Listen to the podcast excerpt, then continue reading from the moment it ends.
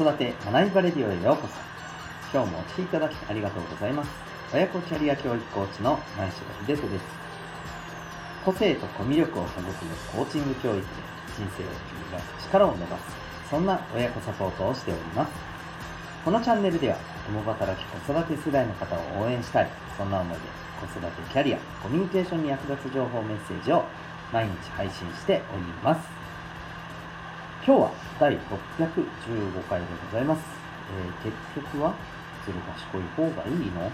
というテーマでお送りしていきたいと思います。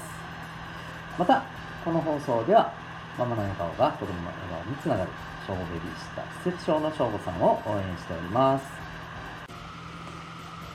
はいそれでは今日のテーマでございます。えー、ずる賢い人がまあえー、結局うまくやるのかなというね、えー、テーマについてお話していきたいと思います。えっと、皆さんちょっとこれまでのですね、えー、経験の中で、ずる賢い人がうまくやって、で、まあ、ね、えー、いい人、お人よし的なね、まあ、方が、うん、まあ、うまくいかずにね、えーずる賢くうまく立ち回った人がねいいところを持っていっちゃうみたいな、まあ、そんな経験ってありましたでしょうか？またあの身の回りでそういうことが起きていたというねこと、えー、あったでしょうか？これですねうん、まあ、正直言うとあの子供の頃ってそういう事例っておそらくですね少なくないと思うんですよね。うん。まあ、私も実際問題まあ、振り返ってみるとですね特にやっぱり小学校から中学校あたりってうんまあそういう人って多かったかなと思うんですよね。うん。まあ、いわゆるあのそうですね。まあ僕のイメージだとやっぱりこううん。まあちょっとこうね、えー、力でうん。なんていうのかな、うん、従わせるというか。はい。まあそういうふうなあのところもありましたしまあそういうね、えー、人たちがむしろねなんかこう優しい人よりもまあかっこいいっていうふうにね、えー、受け取られてる面もね、えーまあ、一部あったりして、うん。まあ、逆にあのなんだろうなうまくずるくやっている人っていうのはねそんなにいなかったかもしれなしれないですね、まあ、いずれにしてもですねなんかこうまあ、優しさや善良さというところを持ってる人が、まあ、正直ねあのあまりいい目を見れないっていうところがね子供の頃って多かったと思うんですよね。うん、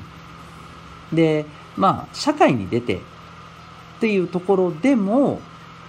まあ、正直、うん、同じ傾向ってまああるなというふうにね感じてる方も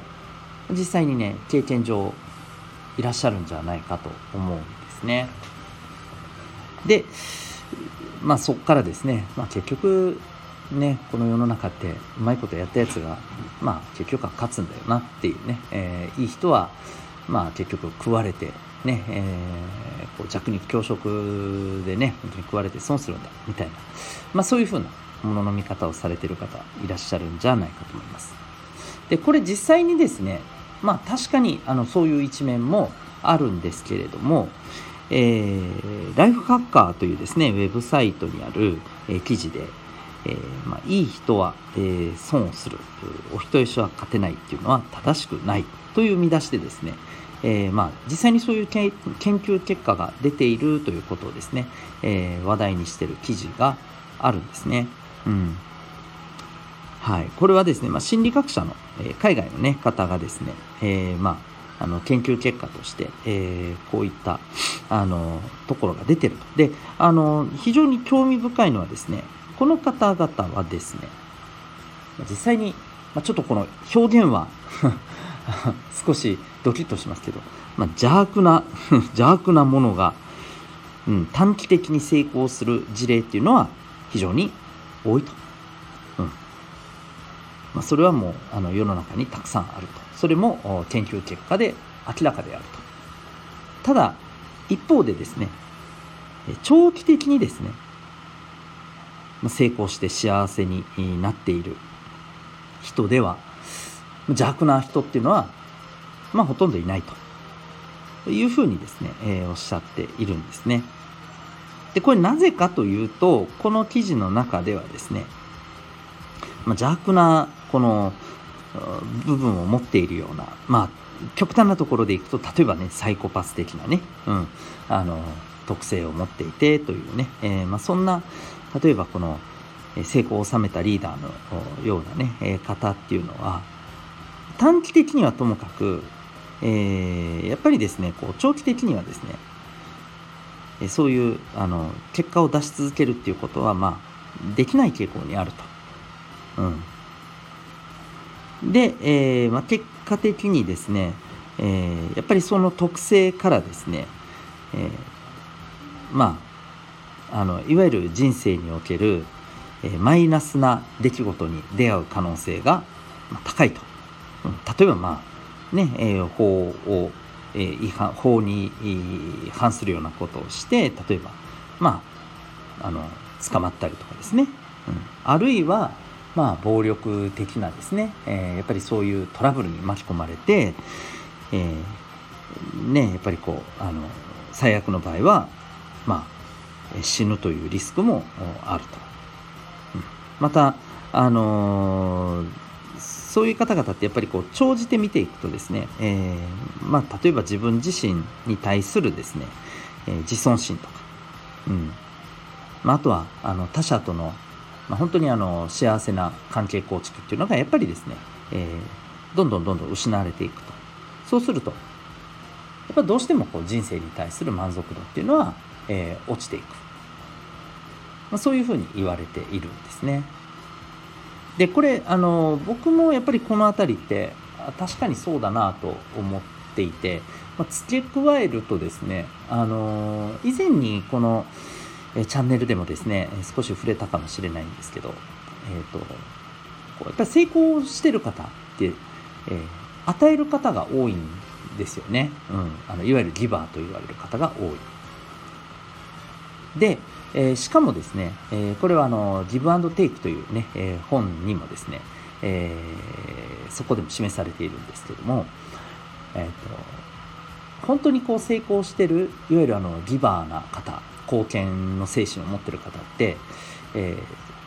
ー、いわゆるですねあの相手をしっかりと見るっていう、まあ、能力も非常に高くてですね、うん。えー、例えばその、まあ、どんどんこう人を利用して、まあ、ずる賢く立ち回ろうという人に対して、まあ、敏感にそれをこう借り分けるんですね。でそういう人に対しては、まあ、距離をとって、うん、で本当に、まああのこう貢献の精神を持った人に対して、えー、与えると、うん、でお互い与え合う関係になっていって、えー、結果的にお互い幸せになっていくと。で、えー、やっぱそうじゃない人っていうのはどんどんその輪からですねやっぱり外れていってしまうと、うん、やっぱりそういうことがメカニズム的にね、えー、出来上がっていくらしいんですよね、うん、だからまあ結果的に結果的にですねやっぱりこうずる賢い人っていうのは、まあ、一瞬うまくいくということはあってもそこでね、えー、長く、まあ、あの、こう、うまくやり続けるっていうことは、まあ、やっぱりできないと。うん。まあ、化けの皮が剥がれるではないですけどね。うん。えー、そういうところになっていくんじゃないかなと思います。まあ、そういうところからですね、うん、例えばこの子供たちにはですね、やっぱりこう、自分たちの周りだけで見るとですね、まあ、ずるくやったやつがうまくやっていると。うん、自分もそうあるべきなんじゃないかっていうふうにね感じる方が多いと思うんですけど、うん、まあその感覚でこう学生時代を過ごし社会に出るとですねまあその分ですねやっぱりこうしっぺ返しが来るんじゃないかなと僕はやっぱり思います。はい、ですので、えー、相手をしっかりとね見る力も養いながらやっぱりこうあのどれだけまあ、相手に、えー、相手のためにね、与えられるような人になれるかどうか、えー、ここって非常にね、重要じゃないかなというふうに思っています。えー、まあ、子育て中の皆さん、えー、私も含めてなんですけど、ぜひ、まあ、子供たちにですね、えー、そういうことを伝えてい、えー、くのは非常に重要ではないかなということで、えー、今日はそんなテーマでお送りいたしました。最後にお知らせをさせてください。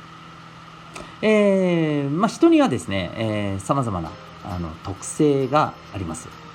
で、特性そのものにはですね、まあ、善も悪もなくてですね、やっぱりこう、どのように活用していくか、うん、えー、その部分次第だと思います。で、えー、その自分の持ってるですね、えー、強みというものを、特性というものをですね、やっぱりこう発揮できる方がですね、うん、えー、自分なりのこの豊かな人間関係の築き方、また成功の収め方、うん、目標の達成ということにね、つなげていけると思います。で、ぜひですね、えー、やっぱりお子さんの生まれ持った強み、特性を知るっていうのはですね、えー、そんなことをですね、まあ、お子さんにあのきちんと経験してもらってですね、えー、自分らしい、まあ、あの強みの発揮の仕方ということをですね、まあ、あの伝えていける、そういうところにね、つながっていくと思います。で、そんな、えー、生まれ持った特性を知る方法が実はね、ありまして、これがですね、指紋の分析なんですね。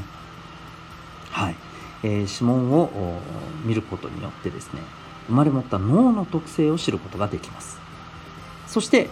ま、もちろん知ってね、えー、終わりではなくてですね、それをどのように活かすかということをですね、あの、お伝えする、そんなですね、ワークショップを定期的にですね、えやっております。また、あの実際にですね、え指紋の診断をさせていただいて、お一人お一人にですね、えまあ、持っている特性をお伝えしつつですね、今ある、え課題、今直面している、まあ、本当にあの、え壁とかですね、えまあ、クリアしたい目標とかですね、えそれに向けて、まあ、どのようにじゃ向き合っていくべきなのかということをですね、えアドバイスさせていただく、そんな、あの、指紋のですね、え分析カウンセリングもやっております。えー、指紋で自分の生まれ持った脳の特性を知る興味ある方はですね、ぜひ、えー、ウェブサイトへのリンクを貼ってますので、概要欄ご覧になってみてください。それでは最後までお聴きいただきありがとうございました。また次回の放送でお会いいたしましょう。学びよう一日を。